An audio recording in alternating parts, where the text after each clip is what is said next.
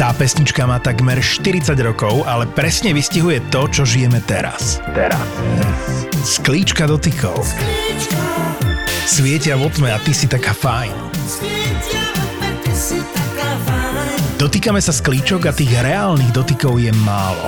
Používaj mobil s rozumom, pretože keď to preháňaš, stráca sa aj príroda. A to sa nás všetkých dotýka. Podcasty v produkcii ZAPO ti prináša digitálna očista od SPP. Ako si spomínaš na, na metrový penis v Mongolsku? Mal si z neho komplexy? tak e, trošku áno. Ale ja si myslím, že to bola atrakcia hlavne pre vás, pre ženy. Lebo čo? Lebo čo sa stalo? Čiže každá žena si chce pozrieť poriadny penis. Kamenný. A chlapi sú takí, že radšej, radšej nie. Pamätáš si, kde sme sa o ňom dozvedeli?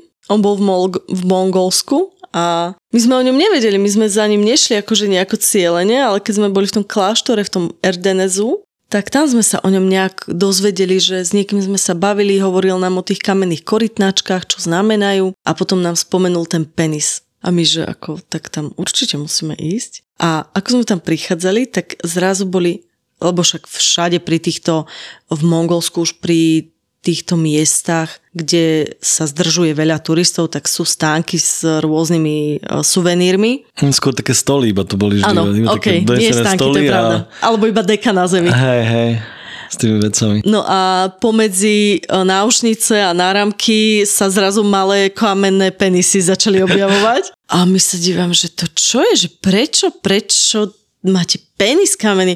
A on sa na nás vtedy tak pozrel, že ako, ako to nemôžeme vedieť, lebo tam majú proste metrový penis. To bola atrakcia mongolská. Najväčšia atrakcia na svete, teda v Mongolsku. A podľa legendy tu bol tento kamenný penis umiestnený preto, aby sa pokúsil odradiť mníchov, ktorí boli naplnení chtivosťou pri pohľade na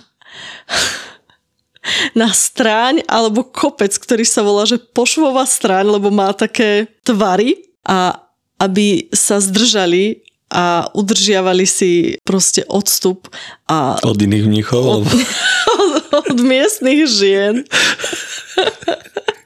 ale ako on nám ešte potom vravel, že, že toto je taká oficiálna, ale že to je vlastne, že jeden záletný mních, ktorý bol akože moc záletný, že ho vykastrovali a že to je, to, že ten kamenný penis bol na výstrahu všetkým tým mníchom, mm-hmm. aby neskončili rovnako. To je zaujímavé, lebo ja som si, ja som si, teda, ja si pamätám, že to bolo využívané teda hlavne ženami a že takisto ako sú nejaké tie sochy, že ja neviem, niekde v kostole chodia ľudia hladkať nohu nejaké, nejakého, nejakého svetca. No.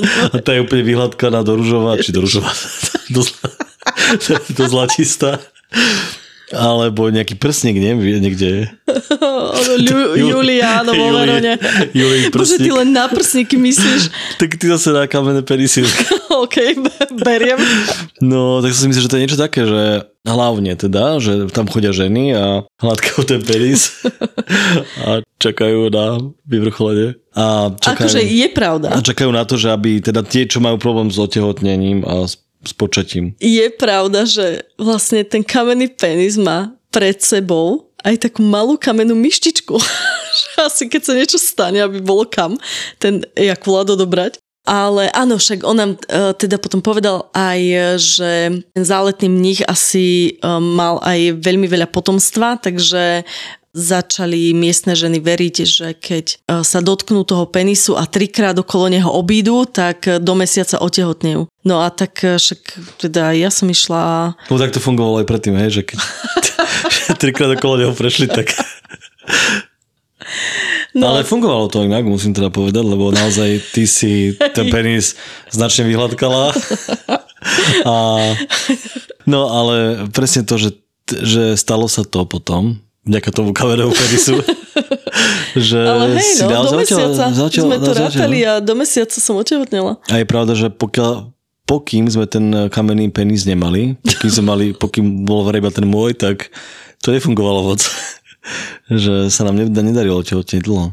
A zrazu trikrát, trikrát si prišla okolo toho mnicha Mních ani, ani nebol potrebný.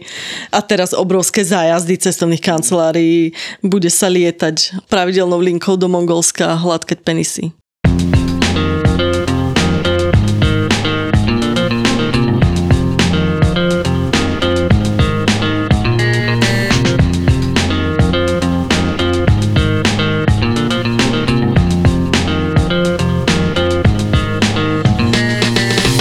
Dnes vymysleli takú tému, že legendy a povery, s ktorými sme sa nejako stretli na cestách. A ak sa niekto z vás vydá na jazero Bajkal, tak určite navštíví aj ostrov Olchon, to si myslím, že nikto z vás neobíde. A tam je tá najznámejšia skala, ktorú prezývajú šamanka, aj keď ona sa volá nejako ináč. A to mi teraz nenapadne. Ale každopádne to je presne také miesto, také, také mystické, ktoré je úplne predurčené na to, aby tam sa k tomu viazala nejaká legenda alebo povera. No hlavne ono, cel, celé to miesto má brutálnu atmosféru kvôli tým všade prítomným stužkám a pozostatkom nejakých šamanských obradov mm. a tak a vlastne to je také epicentrum a e, raz ročne sa tam myslím aj koná to stretnutie všetkých šamanov z tejto oblasti a majú tam nejaký, neviem, bešavel, bašavel. Také obetné rituály a podobné veci. To snad nie. No ale tak asi už neveria na to, čo, čo kedysi tí starousadlíci verili, že práve v jaskyni v skále Šamanka eh, sídli pán ostrova a je to duch, ktorý nie je moc privetivý a volá sa, počkaj, že Chan Chute Babaj. U mňa? A že neznáša, keď ho niekto vyruší. Takže oni, keď išli okolo, tak nosili handry navyše, ktorými potom obviazali kopytá tým koňom, aby nedupali tie kone strašne, ale aby iba tak jemno precupitali. Takže obviazali alebo zviazali nohy? aby nemohli cválať. Obviazali, akože, a čo ich potom ťahali ja za hlavu? Ja som myslel, že ich akože zvia, zviazali do kopy, aby ty iba tak boli, tak iba tak, vieš, tak vykra, to si si fakt vykračovať. Myslel? To si si fakt, to som myslel, hej? tak obviazali proste to kopito, obviazali handrou, Jasne, aby chápem, nedupalo. akože urobili také barefoody na... Áno. Namiesto podkovy, chápem. Hm. Nemá to zmysel, skôr ako zviazať nohy. Ja som, myslel, že, ja som myslel, že ich zviazali nohy a že nechali tam takú, takú mini vôľu a že vlastne ho nemohli tak dupať, tak zvíhať nohy, alebo tak vieš, tak sa vykračovali pomaličky. Na budúce ti dám opätky, pošlem ťa do aparku a len tak jemne ti priviažem nohy k sebe, že ako moc budeš dupať. A uvidíš. A ja pôjdem vedľa v berfutoch. Dobre, keď sme pri jaskyniach, tak e, vlastne prvá jaskyňa, ktorú sme spolu navštívili podľa mňa, bola Prometeová jaskyňa v Gruzínsku. Ale ja si pamätám, že hlavne mňa to prekvapilo, že že to bolo také naviazané, ten Prometeus a tá jaskyňa v Gruzínsku v Kaukaze. No lebo však podľa staré grécké baje a legendy, knižky, no, tak... presne, tak som myslel, že to bolo tak nejakej inej trošku, ako keby lokalite v regióne, že nie práve tam. Zeus e, to má všetko pod palcom. Takže podľa legendy však Prometeus ukradol z Olympu oheň, aby ho vrátil e, ľuďom, lebo Zeus im ho predtým vzal. No a ten ho za to potrestal tak, že ho, že ho pripútal práve ku Kaukazu. Prikoval ku skale, nie? No však. No. Kaukaz je a tam, tá skala. A tam ešte, ja presne neviem, ako, ako tá legenda je, aká, aká je tá bajka, ale akorát si pamätám, že tam bol ešte nejaký kondor alebo orol a že mu vyďobával nejakú obličku alebo niečo, nie? Hej. Pečeň. Pečeň? To si nebol Slovak. lebo, lebo však pečeň má e, vlastne vlastnosť, že ti dorastie, takže ona mu vždycky cez noc dorástla a na druhý deň sa mohol ísť znova nažarať ten orol a znova mu ju vyďobať, takže wow. takéto doživotné muky tam mal on zažívať. No ale však to je potom previazané o niekoľko desiatok strán ďalej v tej knihe, že tam ide okolo Herkules alebo Herakles. Herakles je to... a z druhej strany sa plížil Xena. Nie, však Herakles a ten ho potom oslobodí, ale keďže je to Diosín, tak uh, už to ten Zeus necha tak, ale na znak toho, že je navždy pripútaný k niečomu musel Zeus nosiť prsteň a vlastne odtiaľ je, že sa jej manželia vymieňajú obručky vraj. Fakt? Uh-huh. Wow. A my sme tam boli. A ešte sme neboli manželia. Nič? No ale však, dobre, my tu keď sme o Prometeovi, ale však sme išli do jaskyne, ktorá podľa mňa je celkom ďaleko od toho Kaukazu, ale však majú, sú v legende, treba to využiť, chápem, marketing. No ale tá jaskyňa, to bolo, že naše jaskyne, hej, mnohí z vás určite boli v jaskyni. A naše jaskyne sú také, že aj to osvetlenie, aj tie chodníky, tak nejak sa snažia držať tú líniu toho prírodzená, čo najviac. Snažia sa byť rešpektujúce k tým zvieratám, čo tam žijú. Hey, aby to bol taký akože jemný zásah, a keď je tá jaskyňa sprístupnená turizmu, tak nech je to akože čo najmenší zásah. No a tam vojdete krajného. a to je, že diskoteka. To je úplne, že vyšantenie sa z RGB pasmy. Červená, žltá, modrá, zelená. Proste všade to, netvrdím úplne, že bliká, ale sem tam aj niečo prebliklo. Ale to sú, no tam prírodzené svetlo neexistovalo, že by sa snažili nahr- ako nejakým spôsobom napodobniť. To bolo všetko vo farbách. Obrovské, akože naozaj krásna jaskyňa. Ale mňa napríklad to neskutočne vyrušovalo. Ja som si vôbec nevedela užiť nejaký tvar tých kvapľov a nič. No však presne na to Tak tam ja, som boli... to tak, ja som to tak nevnímal, ale bolo vidno, že z toho chcú vyťažiť čo najviac, lebo vieš, že som nejak, aj na tých loďkách sme tam chodili, v tom, tam bola nejaká, nejaká zatopená časť. No to bol taký okruh, vlastne a ty pokiaľ si sa nechcel vrátiť tou istou cestou, tak si potom odtiaľ vyšiel loďkami.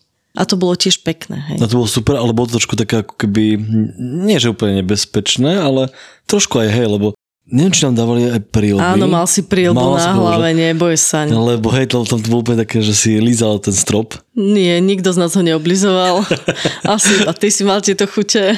Nie, Ale všetci- akože pekné miesto, ja si, ja si to, na to spomínam ako pozitívne. Ja si že najviac ty si vyrušená z tých pasov, ako som prekvapený, ale Ja si najviac spomínam na to, ako nám ten sprievodca vravel proste všetkým postupne, lebo my sme tam boli obrovská skupina a on stál a pri každom mieste nás tak posúval a postupne to vždycky hovoril, opakoval nejakým skupinkám po 5-6, že tu sa postavte na tento posledný schodík, dajte sa úplne vľavo, ešte sa troška vyklonte, hlavu natočte o 45,5 stupňa, pozrite sa pomedzi tie uh, dve steny, poza hen ten kvapeľ uvidíte dokonalý obraz milencov, ktorí sa idú boskávať. Samozrejme nasvietí na červeno a to je, že kto toto nájde? tak asi tam zohrával nejakú úlohu aj alkohol, keď to tí vedci tam žurovali a hľadali nejaké nové marketingové príležitosti. Akože to skupina jaskyniarov si úplne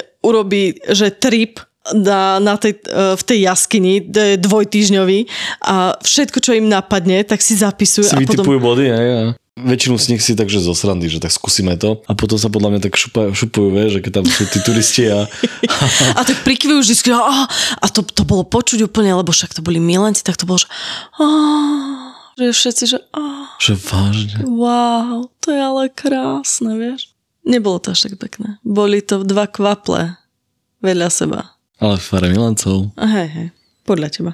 Ale to super, akože prečo nie, však treba to, treba to čo najviac využiť, zase, vieš, koho baví chodiť do nejakej nudnej, jemne nasvietenej jaskyne, nikoho.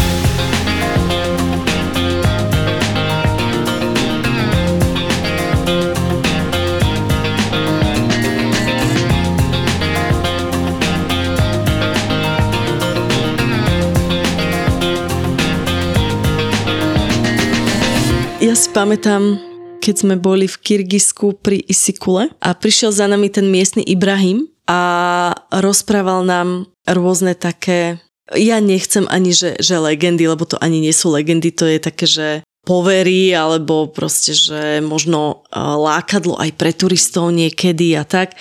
Takže oni, keď potrebujú, tak využijú Isikul tak, že to je jazero, ktoré vlastne, kde je Lochneska príšera a v raju aj mnohí z nich videli ale nikto ju nikdy neodfotil, lebo to sa proste nedá. Ale vravel nám aj, že tam, e, že to je nejaká podvodná základňa mimozemšťanov. Nie len, že on vravel, ale ja som to potom aj niekde som myslel, že čítal na internete, som to pozeral a áno, že tých legend je tam, no legend teda, a to sú skutočnosti samozrejme, že tam jednoducho ten Isikul je aj celkom hlboký, sa mi zdá, nie? A že tam vyslovene mali tie, tie, áno, tie, pod, tie podvodné základne úplne na dne a že tam tie taniere veľmi rýchlo ako keby vlejtali vždy do tej, do tej vodnej hladiny a sa stratili.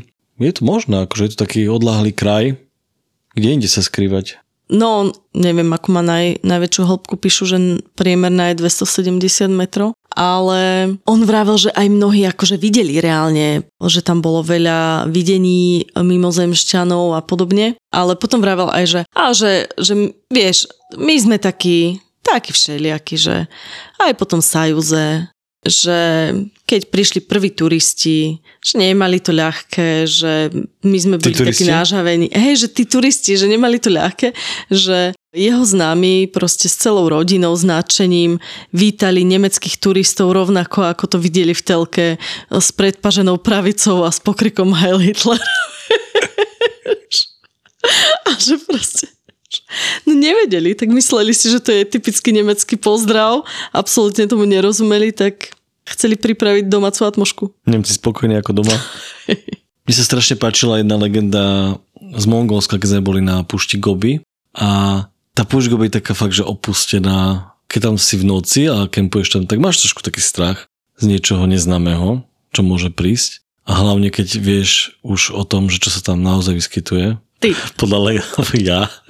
Ja som mal strach z teba. tak ja som sám zo seba nemal strach, ale povestný, legendárny, púšny Červ. Červ. Nevedel som, ak som mal zviera. Červ. som napadlo, že dažďovka, ale to neznie moc rozostrašne. Červ Olgoj Chorchoj, tak to je iná liga, lebo to je naozaj akože zviera, alebo bajné zviera, monštrum, ktorého sa boja Inak... všetky generácie v Mongolsku. Hej, lebo oni všetci o ňom hovoria, že že vlastne Olgoja Chorchoja nikto živý nikdy nevidel, pretože každý, kto sa s ním stretne, sa stane jeho obeťou. Že on dorastá až do veľkosti 1,5 metra a proste ťa zožerie na, mm. za sekundu, že ťa zhltne a znova sa zaborí si do útrop toho piesku. Ale potom, keď sme ho videli ako jeho maketu v tom, v tom múzeu, tak to vyzeralo ako taký ťavý exkrement. Ja, tak tam to mali také, neviem, že mali to strašne zmenšené. Ale, ale tá ťava bola v normálnej veľkosti. Ale je sranda, že vlastne, že vlastne nikde som nevidel nejaké vyzobrazenie toho. Však tam si videl no, ťavý bobek a nazvali to Olgoj Chorchoj. Áno, ale také nejaké, že také hyperbolizované, vieš, nejaké že nejakú kresbu brutálnu, ako žerie, alebo ako má výraz a zuby, alebo niečo, takže také som nikdy nič nevidel. Ja som kresbu videla. Hej, ja som bola vlastne iba počul, ako keby od ľudí, že to je rôzne, ale strašne, ale nikdy som nevidel, že ako by to malo vyzerať vlastne. Rozmýšľam, či tiež nevyzerala tá kresba trošku ako penis. Videla som v jednom z tých múzeí, bol aj nakreslený v takom presne, v takom zväčšenom formáte. Ale nikoho nezožral, ani nás. A prežili sme to. Ale v Samarkande, keď sme boli v Uzbekistane, tak uh, samozrejme tam sme navštívili rôzne tie mauzolea a všelijaké tie medresy a mešity a tak. A jednom z nich bolo aj mauzoleum Guri Amir, kde je pochovaný najznámejší uzbecký hrdina. Pamätáš si, ako sa volal? Dobre. Uh, nebol to Timberlake. Ah, ale inak dobre ideš. Ja sa to... viem. Timberland. Timur. Aha, fakt? Oni ho majú, to je ich najväčší národný hrdina, ako my máme Svetopluka, Štefanika, tak oni majú proste pamätám, Timura. Pamätám tú sochu, tu si pamätám. Ale myslel, áno, som, že sa volal, áno. myslel som, že Timberland sa volal. Neviem, no. Možno po uzbecky. Bolo to, že prvým menom Timur a druhým menom Timberland?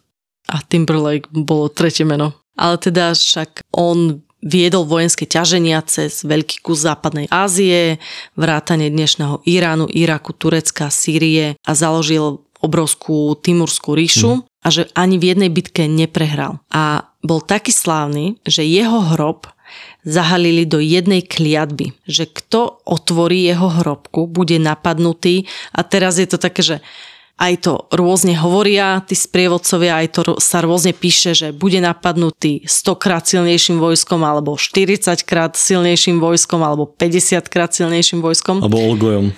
Alebo, alebo s tomi Olgojmi. A Samozrejme, všetci to považujú za, za rozprávku a za nejakú legendu. A tí sprievodcovia vždycky tak e, potom, že až kým sa nestalo, že v roku 1941 a úplne vieš tak a začnú to hovoriť tak strašne dramaticky a že v roku 1941 sovietskí archeológovia šli túto hrobku otvoriť a že Uzbeci ich úplne že varovali mm-hmm. a snažili sa ich prehovoriť, že nie, preboha, nerobte to a tak, bla bla bla. Že to je proste reálne nebezpečenstvo. A, ale že hneď ako sa tá hrobka otvorila, tak sa začali diať zvláštne veci a že, že celú kryptu zahalila zvláštna atmosféra. No ale samozrejme nie len to. Najhoršie, čo bolo, takže hneď na druhý deň bol sovietský zväz napadnutý hitlerovským Nemeckom. Takže vlastne táto legenda sa naplnila a že nikto až dodnes okrem Uzbekov neverí, že tomuto útoku vlastne zaň môže otvorenie hrobky Timura. Ešte by sme chceli poďakovať všetkým, čo prišli na Overland Film Fest na tretí ročník. Musíme povedať, že tento rok to bola ja viem, že to podľa mňa hovorím vždy, ale to bola tak neskutočná atmoška. Udiali sa tam úplne, že legendárne veci, polka ľudí, slzy na kraji, proste fakt to skončilo úplne, že dojímavým happy endom. Bolo to skvelé. Čo ste neboli, môžete ľutovať každopádne. A, ale ak by ste chceli, tak eh, prísť a zažiť to tak Veľký Overland bude v termíne posledný celý majový víkend 23 až 26 máj opäť e, v autokempe Nová Duchonka, takže sa na vás tešíme. A ak by ste chceli si vypočuť naše príbehy z Norska, alebo teda prezentáciu o našej e, poslednej norskej ceste, tak e, na festivale Cestou necestou v Bratislave budeme mať prezentáciu 10.11. o 18.15. V Deka je to. Takže príďte, tešíme sa na vás. Mne sa strašne páčila legenda o jazere Bajkal, ktorú nám rozprával kapitán tej loďky, ktorou sme šli na výlet. A my sme tam obchádzali vraj nejakú skalu. Ja som tam akože fakt nič nevidela. Jazero Bajkal je také, že doňho vlastne sa vlieva 336 riek a vylieva sa iba jedna jediná rieka Angara. Takže otec Bajkal mal 336 synov a jednu dceru Angaru. Všetci synovia viedli vodu svojmu otcovi do Bajkalu, aby ho vlastne akože priživili, iba táto Angara brala vodu svojmu otcovi a unášala ju svojmu milencovi rieke Jenisej alebo Jenisejovi. No a otec Bajkal sa naštval a Angaru preklial a hodil na ňu kameň. A tento kameň sa volá šaman a leží, vlastne trčí z vody niekde pri akože začiatku tej rieky Angara. Áno, a ja si pamätám, že tam, keď sme si išli na tej loďke, že tam, áno, že bola tam taká skala malá, ktorá sa činila ako jediná z hladiny vody a bola taká zvláštna. Sme sa presne na to pýtali a on nám to vravel, tú legendu. Ja jedinú, jediný kameň, ktorý si pamätám v súvislosti s týmto výletom je kameň, ktorý som sa ja snažila hodiť ako žabku na jazero a drbla som ho rovno do tej lode a ten, ten kapitán mal chuť podľa mňa v tom momente prekliať mňa a hodil na mňa nejaký kameň. No hej, to si všetci pamätám, lebo to bola taká malá bárka, nejaká drevená a ten kameň akože mohol reálne spôsobiť, že tam ostaneme navždy. No ale keď už hovoríme o tom Bajkale, tak Vieš vlastne, ako Bajkal vznikol? OK, legendu vzniku Bajkalu netuším, ale viem, ako vznikol, akože, keďže je to tektonický zlom. Lebo ono sa traduje, že vlastne uh, úplne zo starých dávnych čias, keď tam žili nejakí v ľudia. mýtov a legend, keď boli starovekí bohovia ešte malicherní a krutí. Ako ja. Uh, tak vlastne to bola normálna nížina, ako naša podunajská, hej, dáme tomu. A jedného dňa sa tam spustilo obrovské zemetrasenie a vytvorila sa nekonečná priepasť do podzemia, z ktorej e, vyšľahli ohne zo, zo zemského jadra a spálili všetko, čo bolo vlastne nad ním. A tí ľudia, ktorí tam žili, tak e, sa strašne báli a snažili sa volať bohov, nech to zastavia, ale tí bohovia ich nepo, nech nepočúvali tých ľudí a oni volali vtedy, že Bajgal. A to v preklade znamená, že zastav oheň. No a potom vlastne, že tí bohovia ich nevypočili, ale to zemetrasenie skončilo a teda ten, aj ten oheň ustal. A zostala tam potom zemetrasenie obrovská jama, ktorá sa potom časom vlastne zaliala a tak vlastne vznikol Bajkal ako jazero. A preto je vlastne také hlboké, až do stredu zeme. Ó, tak to je husté. To si kde vyčítal takto? To som si vymyslel.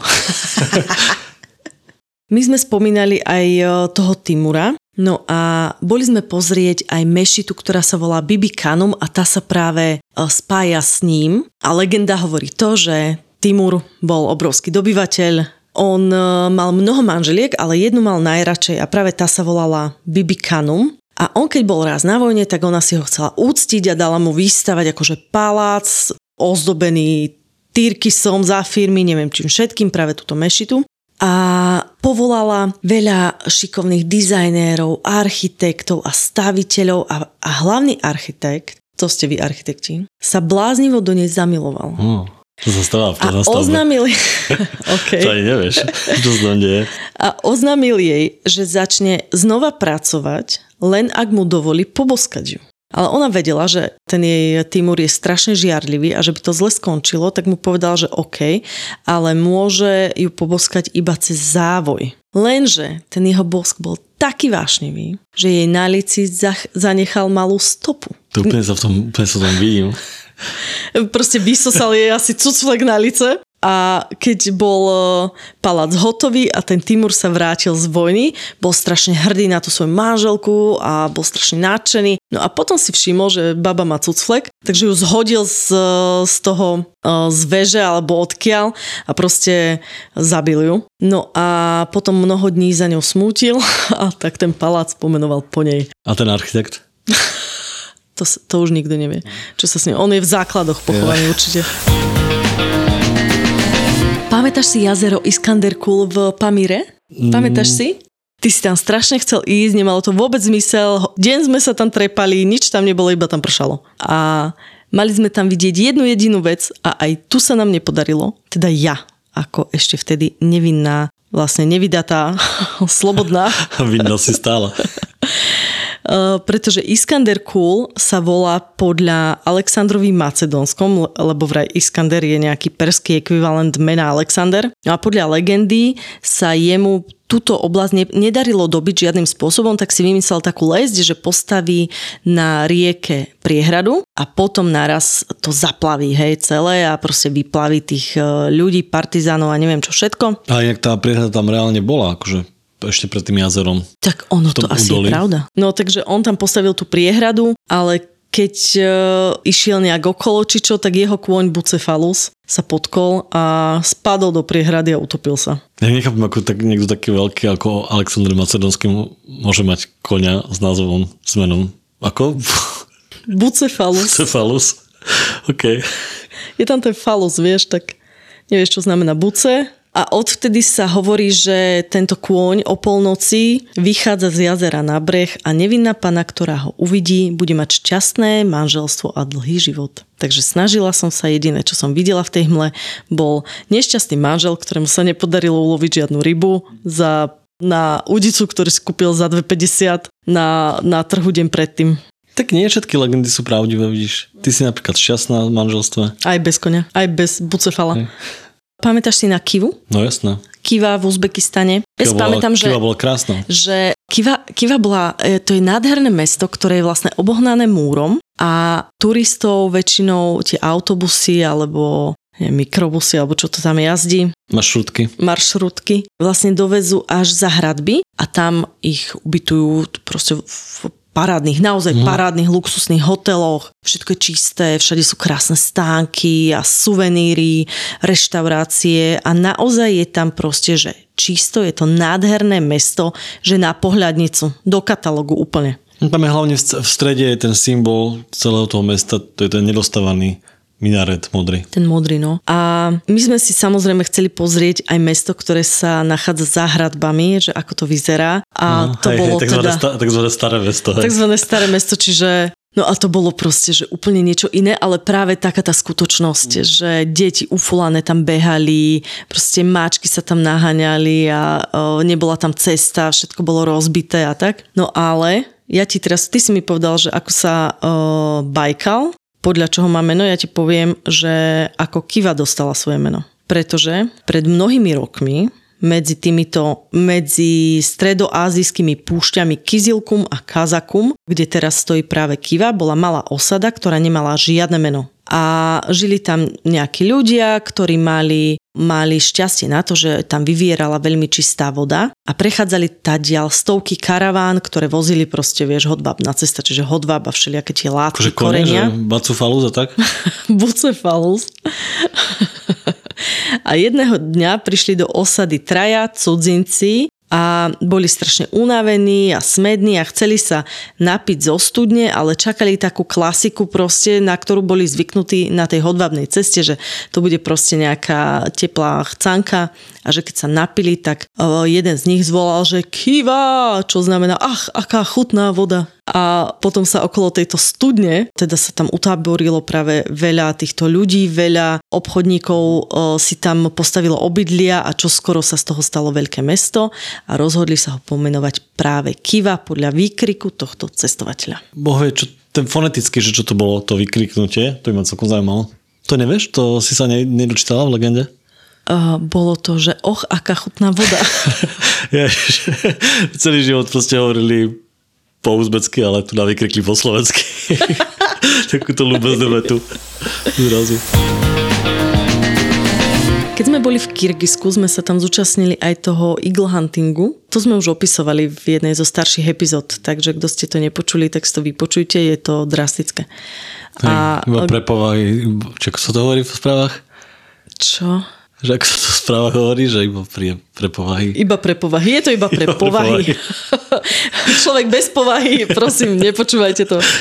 Kto nerozumie po anglicky, tak je to práve, že lov pomocou orla a je to tradičný, už teraz šport, ale v minulosti teda to bol naozaj akože spôsob, ako lovili e, ľudia e, nejaké teda zvieratá, že naozaj sa na lov používali títo, e, tieto orly. No a ja som na toto napríklad úplne zabudla, na túto legendu, ktorú nám rozprával ten uh, náš lovec. A jak som si teraz prechádzala denníky, tak uh, som zvedavá, či si ju pamätáš. Takže v minulosti spravoval územie Kyrgyzska nejaký nemilosrdný panovník a ľud strašne trpel pod jeho nadvládou, ale nedokázal sa mu nejako vzoprieť. Vždycky proste jeho, jeho vojsko bolo silné a hlavne, hlavne mu oddané, takže všetko krvavo potlačil, každú, každú vzburu.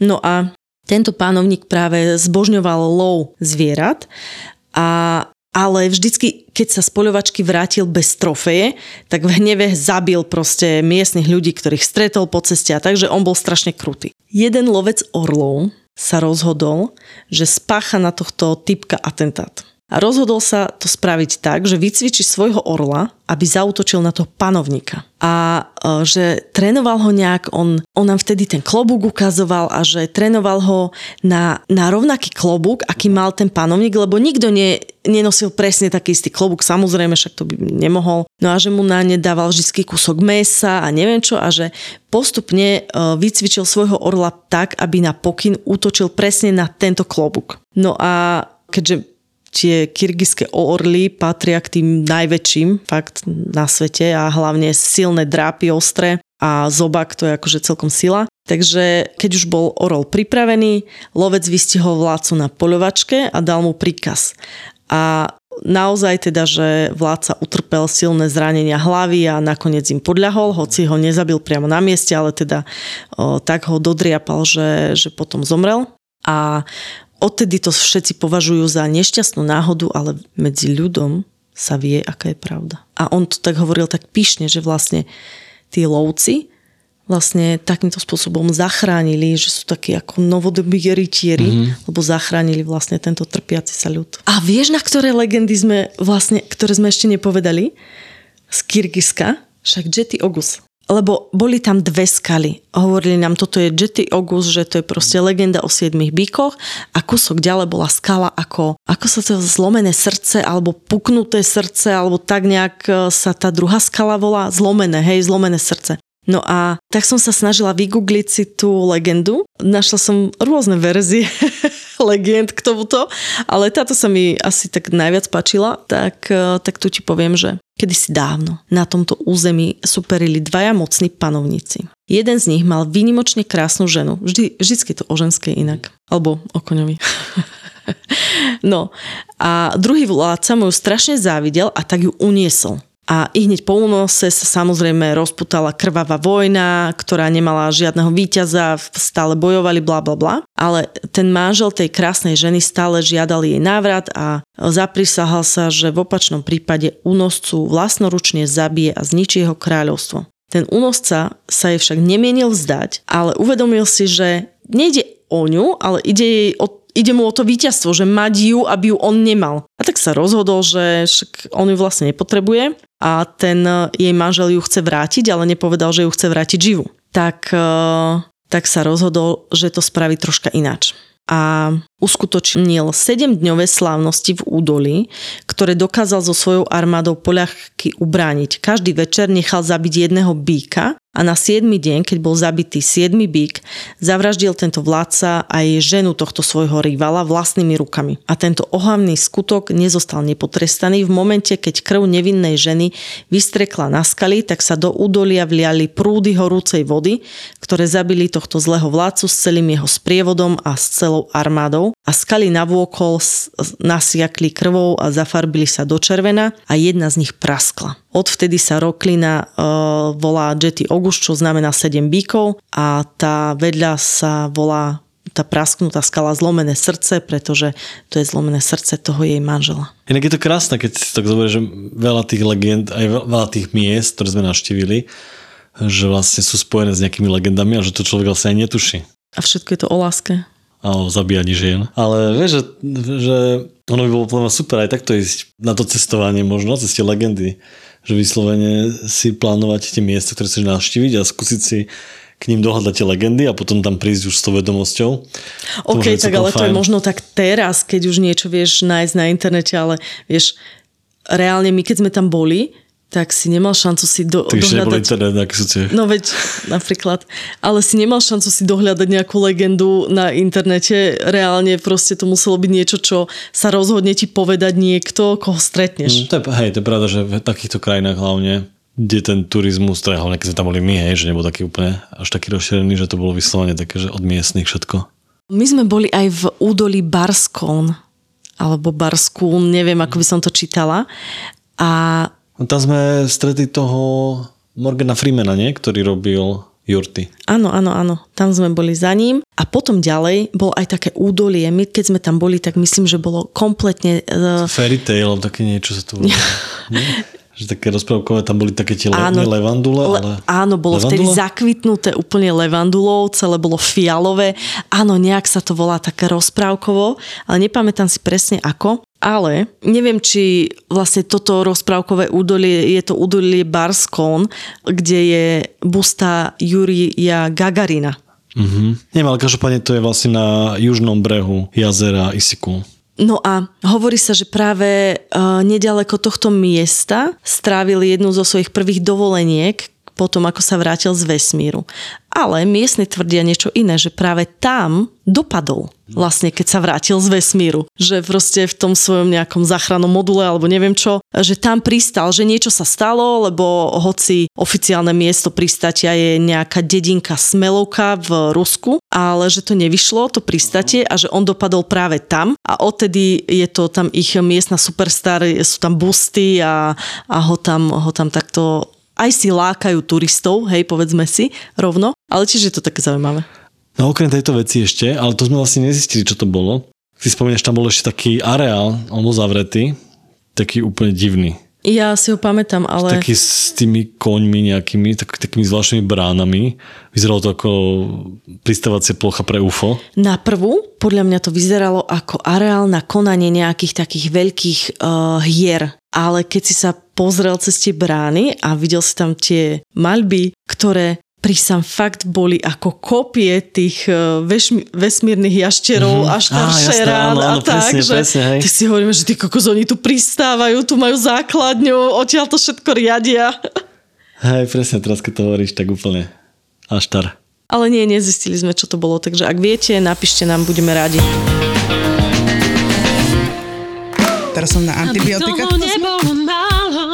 Mama je zapálená koze. Presne tak. ako moja babka včera povedala, môžeš si za to sama. Bola si na tej oslave, mala si výstrik, určite prefúklo a zapálili sa ti kozy. To sa bežne stáva, že prefúkne bradavky. Áno, tak mi prefúklo bradavky. Linda, Dominika a Lenka. Tri mami amatérky, čo sa len snažia prežiť. Ja mám pocit, že ja som počas tehotenstva trošku ohlúpla. Áno, to sedí. Nie, že by to bola nejaká zmena. Prepačte, nepočúval som vás, lebo sa objednávam na nechty práve. V podcaste Mater, Mater, Amatér. Amatér. Hovorím mu večer, že Danko, no tak ja som asi tehotná, že test mi ukázal, že som asi tehotná. A on, že mhm, super. No môžem ti pustiť pesničku, ktorú teraz robím do divadla? A ja, že, áno. Náš ZAPO podcastový tip pre teba je novinka Mater, Amatér.